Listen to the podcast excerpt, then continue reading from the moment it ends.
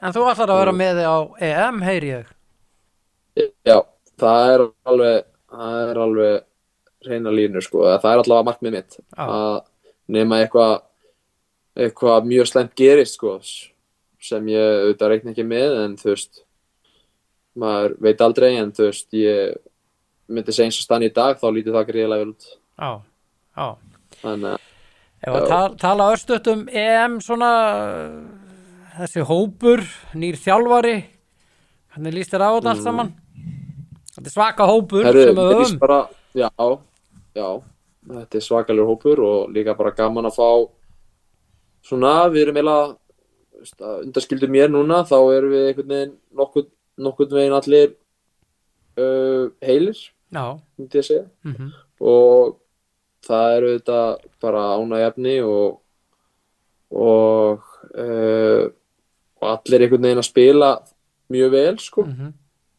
og síðan eru bara, er svakalega ánægð mér hvað er mikil breytt í þessu lið og hvað hvað einhvern veginn við líka sem lið erum alltaf að vera bara svona þjættar og þjættari og einhvern veginn þú veist, bara bara flottur hópur sko Já. og var mjög ánægð með að- ánægð með sérstaklega auðvitað fyrir leikinn á móti færingum en bara svona þá maður virkilega hvað svona upplegið er og auðvitað greiðlega eins og erfitt í þessum setnileik að spila móti svona liðið sem vill bara drepa niður tempo og spila 7 mútið 6 og síðan, sem gerir það síðan vel sko.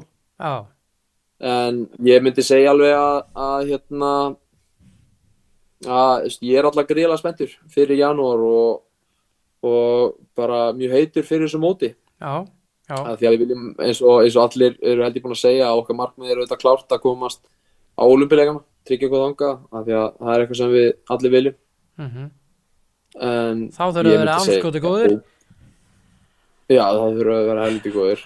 Því er ekkert bara eins og, eins og síðast einhvern veginn hérna að að, að hérna tala okkur einhvern veginn svona ómikið upp en þú veist við getum alveg sagt hver markmaðun okkar eru.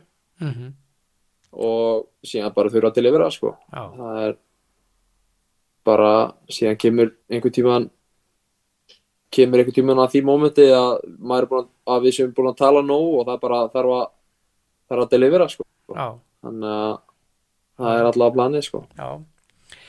Herðu hérna heimismestara félagsliða Magdeburg en einu sinni, þetta er bara árlega Já.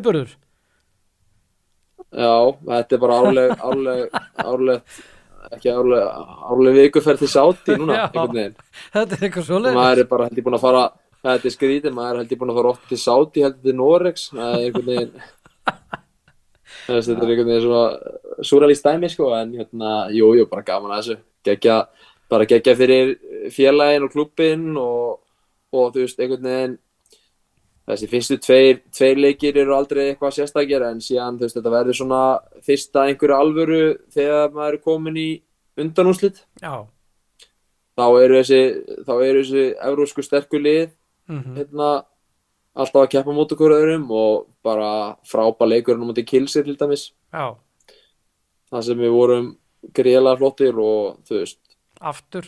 Fugse, Berlín er alltaf búin að vera gríðlega sterkir á þessu ári líka í deildinni og þú veist hann að hann að ég er bara fárlega stoltur fólktir af strákunum og bara ég myndi segja að þetta væri líka bara nákvæmlega viðkenning bara fyrir okkur sem svona klúb bara hvað svona að við erum að verða bara svona við erum svona komast í einhvern veginn nýja flokka við erum orðið svona stabíl einhvern veginn alltaf í keppni um þessa titla Já. Stabílt um þessa stórlið. stóru titla og að hvað segirðu? Stabílt stórveldi. Eða stabílt Já, stórlið. ég myndi segja að við værum já, ég myndi alveg segja að við Já. komin þangað sko Mm Þetta var brot úr þættunum Mín skoðun með Valtí Bitni. Til að heyra þáttinn í heilsinni á samt öllu öðru efni á broadcast þarf að kaupa áskrift inn á broadcast.is.